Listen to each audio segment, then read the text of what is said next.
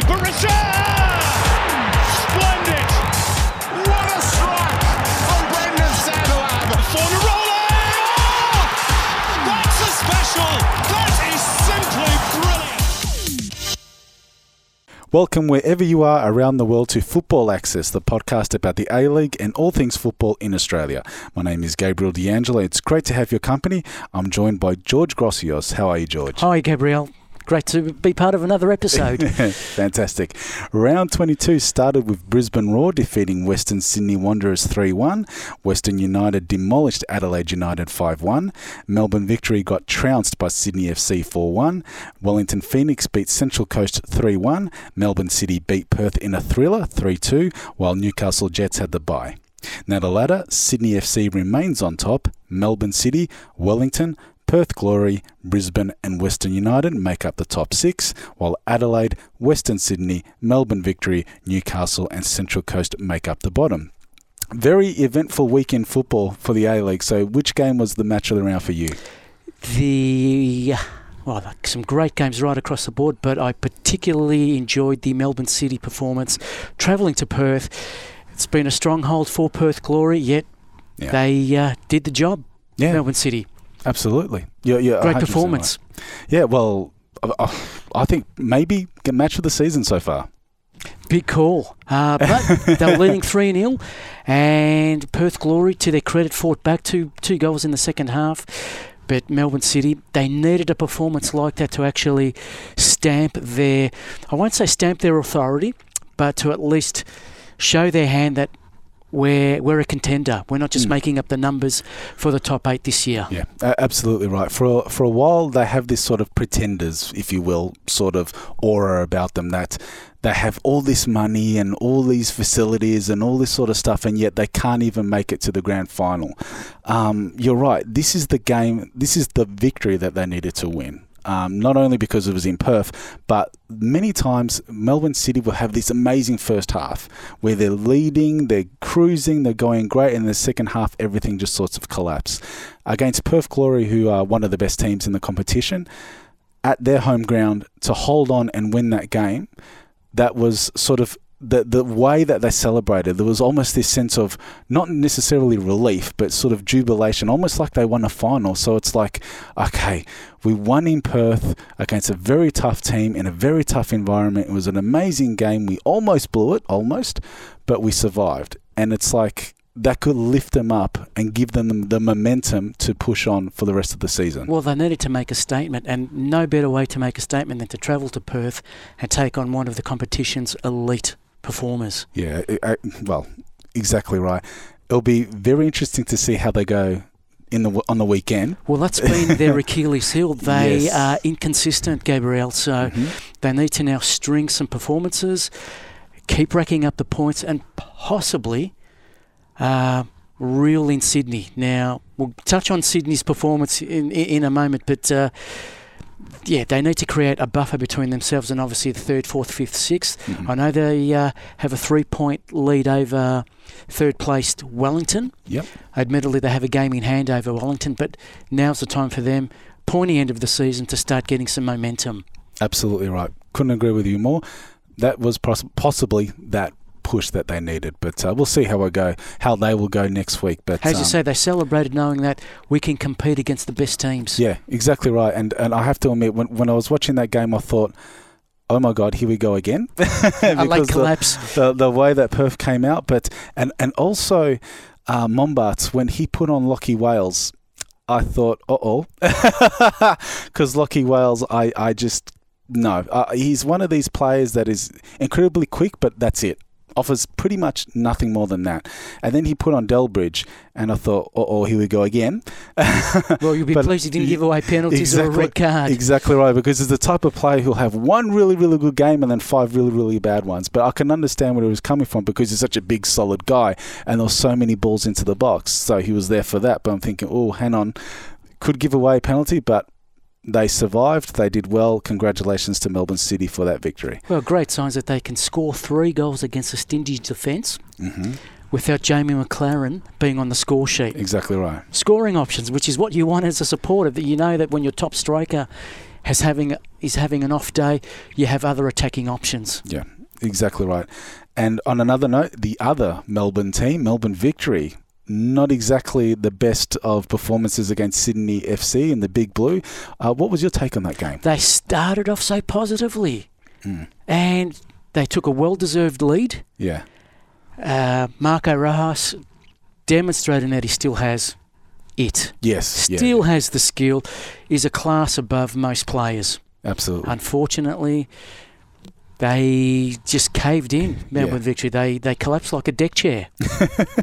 I mean, to ship four goals, yes, you can argue one of the goals, which uh, was considered via a penalty, very dubious. Mhm. I didn't think it was a penalty. It resulted in a red card as well to uh, one of the articles here, Hoogland, uh, who said before the match that he was eager to repay victory for the faith they've shown in him. Mm. Was doing so well. And then that, that contentious penalty decision going against Melbourne Victory. Look, by that stage, it was game over anyway. They Yeah. were 3 1 down. Sydney had completely dominated the midfield. It was a matter of how far Sydney will win by. Yeah, yeah, And True. having an extra um, an extra man on top of their, their opponents always helps. Melbourne victory, tail between their legs. I don't know uh, how the season will now pan out for them. Will they now start playing some youth Mm. um, to reinvigorate the 11? yeah. Will they continue to play the favoured 11 with the experienced players, uh, the Broxhams, these sorts of players? Really, what's what's to play Yeah. for? Well, yeah, you're right. They'll probably just solely concentrate on the Asian Champions League and give the, the young guys a, a go in the uh, in the A League season. Um, if that's the case, so be it. Because well, there's no relegation, so they're not going to drop, and I, I don't think that they're going to uh, make it to the finals. But it's going to be interesting to see what the plan is going to be for Carlos Salvachua, because even though. Um, Melbourne Victory didn't have the best of seasons. It wasn't his fault. Like he was given a team that was He's Um, inherited a team that yeah uh, is missing some options in defence, Yeah. midfield. Uh, the forward line is, is, is, is one of the best going around, in my opinion. Um, they just can't get the ball to the forward line, though. yeah yeah Ola Toivonen would be tearing his hair out that he's not getting the service. yeah that well that too and and you mentioned this briefly about the dubious decisions and what was really annoying to me I'm not a Melbourne Victory fan I never have been I never will be and I don't want people to think that because and I we're like in the way you said Sydney trounced. yeah yeah yeah just to highlight you it really reinforced that. You really accentuated the defeat. Yeah, well, yeah, exactly. but I, I don't, I don't want people to have the opinion that we're because we're in Melbourne, we have this like us against them sort Sure, of mentality or anything like that. But the officiating from Shaun Evans was beyond atrocious. It was probably one of the worst I've seen all season. When you have Melbourne Victory, Sydney FC, two big rivals, the Big Blue, one of the best games in the footballing calendar in Australia, having so many glaring mistakes from not just him but also people in the VAR. Well, what's VAR doing? Exactly. That's what I don't understand is that on the field of play, things go fast or things happen so quickly. I can understand if a referee didn't spot something or if the linesman got an offside call wrong. But with the VAR, there is no excuse. With all the cameras there, The all the different there, angles and the yeah. technology, there is no excuse. So I agree with you. That penalty was not a penalty. Extremely harsh and harsh on Hoogland to get the red card. But there was just so many glaring errors that was almost amateur like. And we were talking last week about the players, how we scrutinize the players and coaches, how we need to have better players and coaches. We also need to have better standard of refereeing here as well. True. You Yeah, know? I agree. I agree wholeheartedly, and that uh, brings the competition into disrepute when you can't get basic things right. Yeah. like like your officialdom and your VAR. Yeah. Um, in saying all of that, Gabriel, let's take nothing away from Sydney. Mm. They had a point to prove after that um, disappointing in their books, Mm. disappointing performance against um, the Asian Champions League opponent, where they should have won. Yeah. Uh, they drew two all, of course. Uh, perhaps some uh, tiredness and some, some fatigue creeping in. They were very slow. They were very reactive in that first half an hour, but gradually they got their game going and they reaped the rewards 4-1 was just a magnificent response to a team that had a couple of questions even I in last week's Yeah. episode uh, began to question whether it was possible for teams to reel them in Well, yeah, yeah, that is true. And li- like we said, we're not going to, well, we're not diminishing Sydney FC's performance, but uh, li- I think Sydney FC are, are pretty much back, really. The way they played against uh, Melbourne Victory, they, they're back. They're, they're fine. They had a little bit of a hiccup, but they'll bit be of a back. blip yeah A bit of a blip, but they're, they're fine again. But it just frustrated me, frustrated me how when you've got a big game like that, a big occasion, and the refereeing is so bad that it sucks the atmosphere. It sucks the life out of such an important yes, game. But yes. we can go on about referees all day, and we will in another episode, I'm sure. But on another note, a team that sort of sucked the life out of their season, if you will, Adelaide United.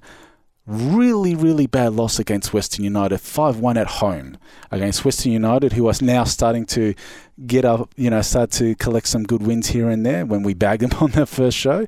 But Adelaide United, that's their third loss in a row last week, Byrne did say he has a close source that says that there's a lot of trouble behind the scenes at Adelaide United, and I think it's starting to really show. Um, can we say that they're in a crisis? I think so. You shouldn't be losing 5 1 at home to a relative new starter. Yeah, who haven't been in the best of form all well for those past couple of months. Really, And I say relative new starter because we know that they will they will cobble together very very quickly. Western United, they've largely compiled a dad's army type team, and that's no dis- and that's no disrespect to Western United because in your first season you do need experienced heads. You need old campaigners yeah, to basically nurture and mentor the younger players. yeah, So they're starting to get that good blend of experience and youth. It takes time to build a culture and a winning culture at that. So for Western United to be able to travel to Adelaide and score 5 1, Mm. and they could have scored 7 or 8 yeah, yeah. uh, Absolutely. easily. And Western uh, United, full marks to them. Mm. They played superbly well. Adelaide, as you say, Gabriel, trouble behind the scenes. Um, it was reflected in their performance. They didn't play with any cohesion, with any discipline. The defence was lacklustre, Mhm. non existent. So there will be some serious questions asked of Verbeek Mhm. and the experienced players in that team. Yeah, absolutely, absolutely right. No leadership. yeah, on the pitch, it, at it- least. It really does seem like that. There's no structure, no leadership, no no nothing really, and it's it's really worrying because at the start of the season, there were signs, there was signs, there was these glimmers of really good football, and you thought, wow, Adelaide United, they're, they're going to be good this season, and they just started to collapse really badly. But um, yeah, well, there's still a lot more to play for. There's still with a fighting chance of making the finals. It's not over yet, but we'll see what happens. But in that eventful round of football, who was the player of the match for you? I'll pay credit to Besart Berisha. I, I have to confess, put my hand up that I wrote him off at the start of the season. Mm-hmm. Uh, simply because, again, as we just touched on, Western United looked to bring in experienced players. They brought in Scott McDonald. That had that didn't work out well Mm. for for both parties. Although uh, uh, he's now moved to Brisbane and scored, scored two goals. So um, you know he's, he's thumbed his nose at critics such as me. um, and Berisha being uh, 36, 37, I thought. Western United, what are you doing? You, Yeah. you need to bring in younger players, not a has been. Mm. Um, even in his last couple of seasons at Melbourne Victory, he showed signs that his best was behind him. Yep. But this season, he's been a revelation. He's actually dis- discovered his his youth Yeah, yeah, and scored another two goals. Hmm. Um, the linchpin for Western United over the weekend. yeah. No, that's true. Yeah, he, he had a great a great game, and, and he has starting to um, get back into the old form again. Um, but yeah, I mean, you're, you're right with um, Besart Berisha. When he first came in, I, I was a little bit skeptical. I thought, mm, I don't know about Barisha coming back, but um, he's starting to prove a, a lot of us, I think, incorrect.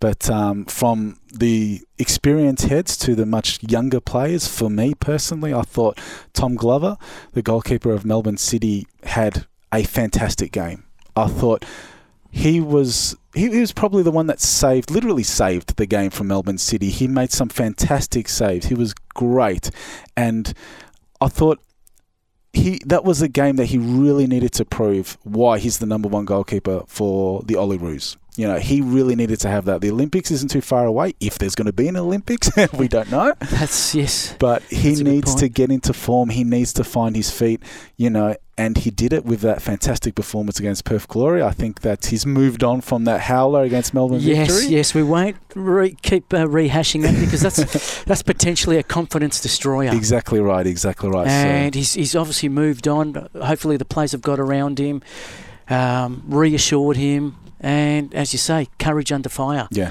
Um, Perth had the momentum, obviously, the last 15, 20 minutes, yeah, but he was that calming yeah. presence that you want at the heart of defence. Yeah, exactly right. So, um, yeah, it was it was great to see. And speaking of the Olympics, last night the Matildas sealed their qualification for the 2020 Tokyo Olympic Games after hammering Vietnam 5 0 in Newcastle and 2 1 in Hanoi. George, what did you make of their performance? Well, let's rewind seven days ago where you were very, very sceptical about uh, the Matildas and. Uh, but with good cause. it- with good cause, but in the end, it was a fantastic effort. First leg, Mm. 5 0 at home. It was a great platform for the second for the second leg. There was no way they were going to lose Mm. 6 0 and, and have that 5 0 performance overturned. I'm really pleased that they still were professional enough to get the job done second leg. They just didn't park the bus. They didn't Yeah, yeah. waste time. They didn't play a negative brand of football. And uh, yeah, 7 1 aggregate is a terrific performance. Yes. Um, yes, I agree. Um, also, at the same time, I still think that some of my Concerns, criticisms yeah, and concerns about valid, yeah. about them were sort of on display because um, there is still those bits and pieces, those glimmers of when the Matildas played against Vietnam and those both both those games. Where uh, there was that sort of loss of connection, especially when they played last night in Vietnam, there was that sort of there wasn't that sort of free flowing robotic like you said last week football that they play where everything just was so natural and everything just came together so brilliantly under Alen Stajcic. And to be fair near the end of his time as coach it started to slow down a little bit that sort of way that they used to play. Look I, I don't want to be negative because I'm extremely happy that we have both the Olyroos and the Matildas at the Olympics for the first time since 2004. No, yes, 2004 Athens Games. And it's wonderful because we need both those teams there in order for, especially for youth football, to maintain its popularity, maintain its presence, and to keep growing. We need an international presence to be in international competitions and so forth.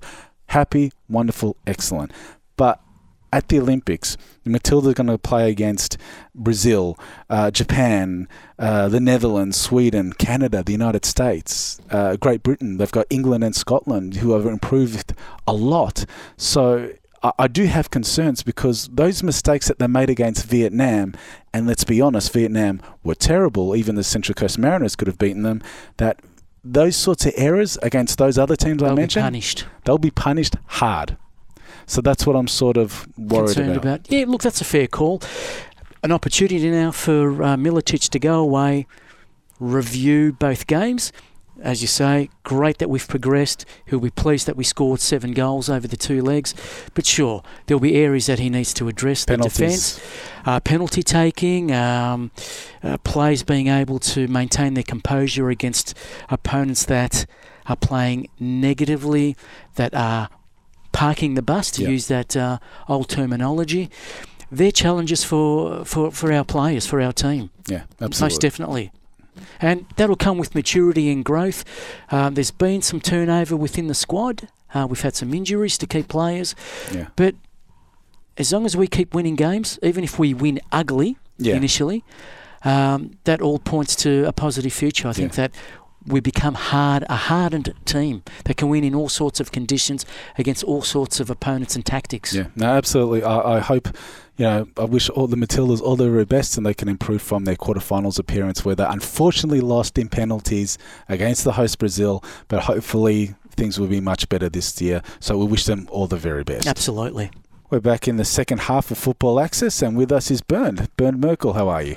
I'm good. Thanks, Gabriel. Hello. Good evening, George. Hi, Bernd. Welcome. Thank you. The FFA is set to market the blueprint of a national second division to gauge the interest of clubs outside of the A League. It has been three months since FFA's steering committee for the ambitious project was due to release firmer details details on how the proposed second tier can get off the ground. However, there are some issues that need to be raised, like how much it will cost clubs annually to participate and whether the competition should be played in parallel with the A League in summer or the NPL season in winter, and also who are the teams involved in the second division. Gentlemen, what are your thoughts on this? I am in favour of promotion relegation. All of the other major leagues have that. It uh, makes teams and clubs invest and be uh, very entrepreneurial and um, competitive. Mm. And if they and if they can't uh, cut the mustard, so to speak, in, in, in their own particular competition, well, they pay the price, and the next team comes through.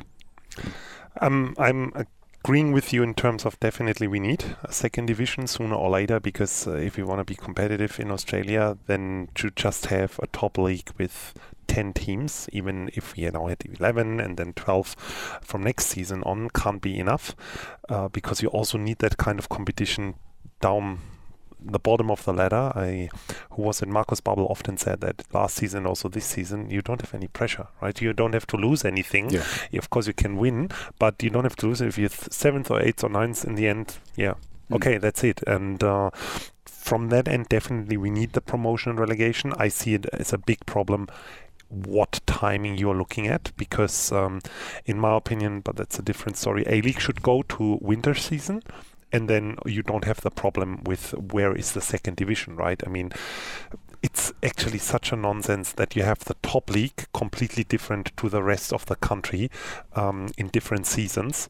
And um, so there are definitely a few problems to be solved, but the relegation promotion needs to come. Yeah. Gabriel, I understand that when they issued the original licenses, the owners wanted security of, Mm. of, of tenure Yes. to protect their investment, Mhm. and that's and that's understandable. They are putting their own wealth on the line. They're they're investing their own hard-earned um, cash, but we need to look beyond that now. Yeah, yeah. Well, the, the good thing is, and I'm glad you raised that because you're spot on. There were those cl- like the owners of those clubs that said, "All right, we want that sort of guarantee that our investment will stay fruitful for a couple of years." But now a lot of them, even the um, the uh, was the Manchester City Football Group, the City Football Group, who own Melbourne City, they were saying you guys need to have promotion and relegation. So even owners of clubs here in the A League are saying that, and there's that sort of. I remember a couple of uh, seasons ago this sort of feeling of indifference that some players have, even because I remember when that season where Adelaide United won won the, uh, the the the premiership when they were the, the champions, and then the following season they were almost last or dead last, like they were second last or last or something like that. I remember after an Adelaide loss and they were last, I can't remember which player it was. They said on air after the game, "Oh, you know, there's no relegation, so it doesn't matter." Can you imagine saying that in Europe Yeah. or South America or any other country where they have relegation and promotion and it's life you know it's it's it's it's really sort of important. It's like food for the family and all that sort of stuff. You know winning and losing is really really important. Can you imagine that sort of mentality? That's the mentality that we have now and i, I hate it. We need to have promotion and relegation here. But I think uh, there is not so much about whether we need it or not. Uh, so what I perceive is that most of the people agree on it in terms of being competitive. Also, if you look into Asia, all the top leagues have promotion Yeah. relegation. Australia is the only one that doesn't have one. But really, then to get it into practice, and so many factors need to be considered. What will the teams be? You know, as you said, investment. Then what what season of the year? All these kind of, of questions need to be answered and I'm not very confident that they will be answered in the right way. So that's why I'm a bit. Well, one of the big one of the big concerns is finances. How will these second tier clubs Mm. be able to compete with a City Football Group who have a massive backroom staff with technical directors, a marketing division, uh, the administration staff? Mm. You pop down to the um, the Bundoora facility, and you can see how well set up the club is. Or you pop down to uh, Melbourne Victory's facilities, and they've got a, a massive backroom staff. Uh, all of the, the personnel are there. A club like South Melbourne, Melbourne Knights, yes, they have their, Mm. their roots in the National Soccer League. They're probably the two club that I perceive could probably um, pull it off in terms of Mm. making it into this proposed second tier Yeah. and be able to fund and, and survive financially. But you look at other clubs such as perhaps Oakleigh Soccer Club, the Oakleigh Cannons, these sorts of suburban clubs. How can they, how can they compete financially, Mm. and and how can they get the facilities as well? Mm, yeah, uh, you're yeah. Th- that that is a good point because I remember when. Uh, there was the um, talk about having the A League expanded, and there was quite a few um, businesses and, and councils and committees that were actually really interested, and they were going to get together and, and join these sorts of working groups to have a club in an expanded A League. So I think that some of those clubs, if they were given the opportunity to be part of the second division, they'll jump at it. And the good thing about promotion and relegation, you have a club like Bournemouth in the Premier League, for example. They were just a suburban club. They couldn't even find a, a ground to train on. They had to go to the local primary school to train. Look at them now. Hmm. They've got millions of dollars. They've got their own, you know, academies. They're, they're, they're, they've just you know exploded. They're flush with funds and all that sort of stuff. And that could happen to another club here. That could happen to anyone. And you guys do make the good points in the sense that you're not 100% sure if they're going to pull off c- correctly. And I share your concerns, but the thing that I like is that at least they're having serious conversations about it. They're not pulling off, they're not saying, oh, no, no, we'll do it. So, no, no, they're actually really going to do this, or they're thinking about. And that's who's what I think. I think the approach is the right one that everyone wants to have it, or um, people see the need for it. But Yeah.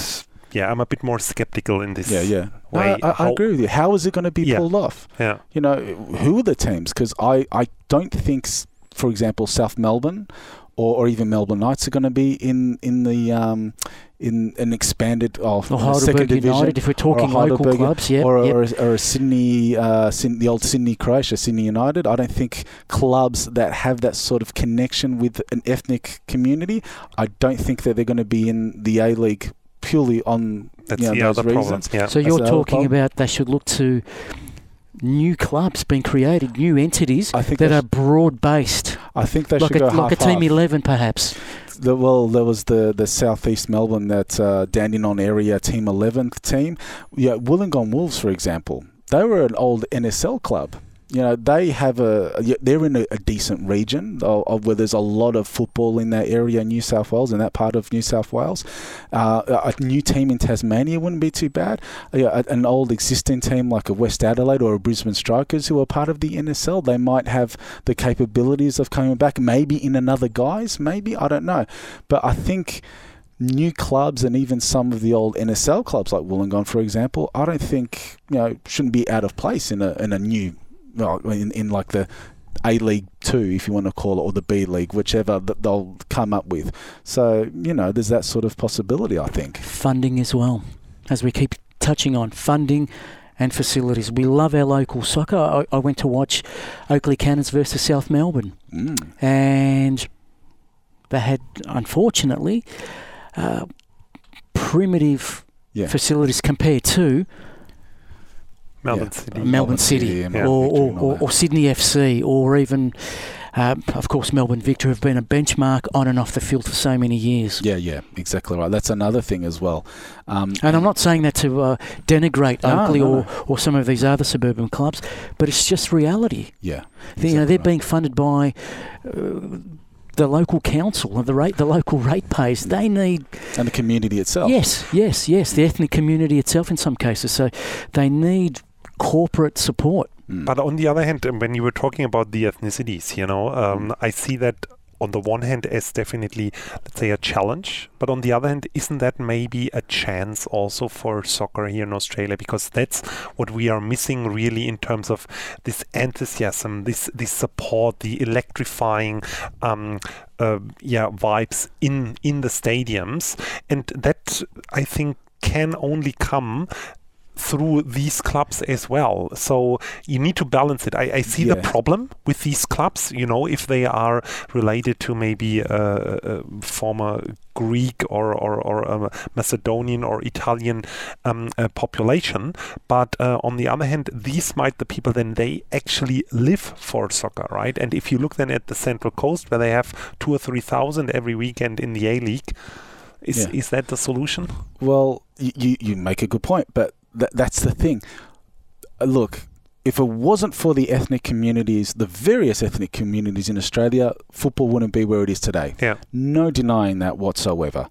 However, if you were to think, let's say, if South Melbourne were in the A League tomorrow, I can picture a lot of South Melbourne or, or, or the Greek or Greek Cypriot Melbourne Victory and Melbourne City fans going, see you later, I'm going back to South Melbourne. I can just picture that happening. And they are A League clubs. Hmm. You know, it's not a grassroots club. Yeah. It's an A League club, and I don't think they want that to happen.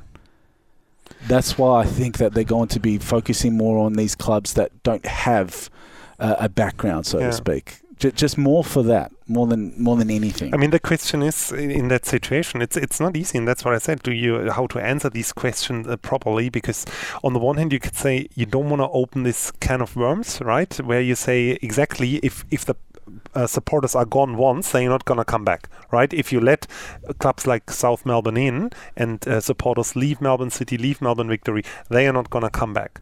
On the other hand, maybe then this is the kind of natural mixture that you where you should give it the chance to evolve naturally and say, okay, people then go to where their heart is, right? Yeah. In the end, in soccer, it's about emotions. So it's it's tricky, right? Um, maybe try it with one or two clubs and see how you go. Um, but, But, but that's the beauty of competition. It Yeah. forces all clubs hmm to change their ways and actually improve every element of their operation, every element of their Yeah. club, from their recruiting to their um, their, their player welfare to their marketing Mm. to the way they engage with their supporters, their the, the, the local community. Um, Yeah. It j- just forces you to to be competitive, Yeah. to Yeah. actually become better. Yeah. You, you said it, George. It's the beauty of competition, and it's not just off field, but on field as well. Because if you got Central Coast versus Newcastle Jets, I mean, really, who cares? But if it's a game where you know last versus second last, you know it's near the end of the Yeah. season, who's going to avoid relegation? It's going to be a, a really good game. It Might even be the game of the season. and I mean, mean, that's right. You want you want every single game to count for Yeah. something. Exactly right. So and I mean, it's yeah, it's sad for the clubs, but that makes it also so exciting and interesting and um, competitive if it's about a, gla- a club's existence, right? Because Mhm. as you said, then they really have to rethink. It doesn't matter to them at the moment whether they finish eighth, ninth, or tenth, but if it really comes to, hey, what's happening if we get relegated, right? We Yeah. get maybe less money from TV, we get less sponsors, and all of that. I mean, for the club itself, it's a sad side, but this is how it happens, and this is that's football. yeah, that's that's sports, Yeah. right? So if you can't take that into account, then don't get into the competition at all. And there's been a lot of talk about how the um, TV viewership's gone down, how fans don't come into Yeah. the grounds anymore. Well, of course not. There's nothing to really, you know, to, what what is it that's so enticing about the competition now? Yeah. Really nothing. So if every game counts, like you said, every game will count, people will come. People will definitely come to the games. People will definitely watch because every game will count. Every game will matter. So there's that. And and also just for the for the sake of the the the the, the numbers of the young, you know, females and male players that we have here. I mean, football participation went up 29% since 2018 Yeah. where are they going to go? You know, and we were talking, I think, in our first podcast about marquees. There's going to be five marquees. Well, that's taking the the spot of a young player. So if we have more clubs, more teams, you know, more opportunities, so these young players can really start to play more. and get more experience, and the, they will improve. The league will improve. Yeah, we need the competition to be a lot more marketable, and that'll bring in more more investment. Mm. And these semi-professional players will have a genuine pathway. Yeah, exactly right. Because they don't really have that now. I mean, really, they, they don't. And Yeah. that was part of the reason why I was just so annoyed about this five marquee rule that there was no thing. But if there's a second division, there'll be so much more opportunities for so many players and coaches too, like young coaches. And we saw Mark Rudan. You know, he was in the uh, at Sydney United. And uh, Anastasiadis, who was at uh, Bentleigh Greens, I think That's right, was. Dean Anastasiadis. Sorry, John Anastasiadis. John, yeah. I beg your pardon. Yes. So, So- all these opportunities for the Yeah. players and the coaches, it's just so so much. So you know, it is like a, a like a Pandora's box, but a good one, I think. So hopefully it happens. We'll see what happens, but we have to move on. So now to the games for round 23. Just a word of warning: the games could be rescheduled due to the coronavirus, so watch out for that. First up, it's Brisbane Roar versus Central Coast. Shall we just give this one to Brisbane, George? They've been in terrific form lately, Brisbane Roar. We keep talking, or I, I sing the, keep singing the praises of Robbie Fowler. Uh, he seems to have turned it around. I think he's now really confident in his expectations and his own abilities, of course. He has a, a greater sense of awareness of what he wants and, he, and, and, and the game style he's trying to impose. So I would uh, pencil a victory for Brisbane Roar and continuation of their fine form of late. Normally, you always have easy game predictions, right? and this one would be one, and that's why I say a draw. A draw! You're going against the grain Bernd. Yeah, yeah. I'm going with a draw because at one stage, I mean, the Mariners have lost now, I think, seven or eight in a row. Around that, yeah. So at one stage, there needs to be maybe a little upset. I'm not saying they're gonna win, but a draw. Okay. he's, he's not German, he's Swiss. And I He's a can't, I neutral. He's can't, neutral. I can't justify it. yeah, just give the only, draw, who cares? the, the only argument I have are stats. At one Yeah. stage, every stats ends, and So it's a numbers game. Sooner Yeah. or later, Yeah, yeah. your luck has to change. Yes. Okay, I like that that way of thinking. Yeah, well, um, good luck. Yes. but yeah, I, I think Brisbane Roar they should win that, and uh, uh, they were saying that Robbie Fowler has totally changed the culture Yeah. of that Well, he club. has. It's- and- it's- it's evident, yeah. but yeah, Brisbane Roar easily. Next up on Saturday, Sydney FC plays Perth Glory. Should be a good one. Who's going to win that one, Bernd? Well, I mean, Sydney is on top of the ladder, and uh, how many points ahead of Melbourne City now? I think 12, or is, is it, or 11? Uh, yes. I think. But yeah, it's on the other hand now the um, uh, the final from last year, and we know all how it ended. So Sydney very dominant against Melbourne Victory, but Melbourne Victory the whole season not really convincing. But this one goes to Sydney. Yeah. I would agree. Yep. I mean, the performance last week against Victory would have reinstalled the confidence that it's just some some doubts would have crept in after a couple of subpar performances, and Perth Glory, um, their form of late has has dropped. Uh, they're now in fourth position. Sydney at home. Yeah, no, I agree with you guys. Sydney should win that one. Later, it's Melbourne City versus Western Sydney. Who's your tip, George? Melbourne City. Ooh, I'm very. I'm very confident and emphatic. Yes, absolutely. Fair yeah, enough. because this season they really have made a big step up, and I agree with George. Melbourne City for me, definitely. Although the Wanderers since Babbel has Mm. gone, uh, definitely improved as well. But for me, it's it's City. Yeah, the Wanderers have improved a lot since Babbel left, and Melbourne City have this ability to win a really, really good game and then lose a really, really bad one the following week. Well, this will be a good test for them. a- Maybe we should ask how many spectators, more or less than six thousand, in that game. Uh, okay. uh, and moving on, uh, I'll say Melbourne City. Sunday, Wellington takes on Melbourne Victory. What do you think, Bernd? Well, in the past, it always was such an easy away win for Melbourne Victory. and this season, it's the other way around. Wellington, for me, the team of the season, and Ufuk Talay, the, the coach of the season. So they deserve a win, and I can't see why Victory should win that. So Wellington. I would agree. I'm disappointed in Victory's performances this year. Of course, they've had injuries, they've had uh, massive changes in lineup, but uh, Wellington, they've been really, really good at home all season, so they can um, go into the game with a great deal of confidence. Yeah, uh, I echo both your sentiments. I think well, Wellington they've been such a, a great team. They've they really have been a breath of fresh air. I thought they've been sensational, and yeah, they should beat Melbourne Victory pretty comfortably. And to finish, Adelaide United encounters Newcastle Jets. Who will win that one, George? Well, this is not an easy one to predict either. Both sides have been in, in poor form of late. Um, Adelaide just someone has to win. I hope. Mm. Um, yeah, I'm not tipping them with much confidence, but I'll say Adelaide one 0 I go with a draw in that. Both Adelaide now, I think, also three or four losses in a row. Obviously, there is uh, something going on. The team is really going downhill, and uh, Newcastle, on the other hand, can maybe now and then uh, have a little bit and create a little bit of an upset. So that's why a draw. Yeah, Newcastle last five games they haven't lost. They've either won or drawn. So, and Adelaide they they they're a shambles. They they are they, they are in crisis mode. Uh, to lose at home against Newcastle, who are second last, that that could be the last that that last nail in the coffin for Verbeek, I think. Um, but yeah, I- I'm going to go with Newcastle Jets on that one. We have to leave it there for now. Thank you for listening to Football Access. Hope to see you next week. Bye for now. Thanks, Gabriel. Thanks, Bernd. Thanks, George. See you, Gabriel. Thank you.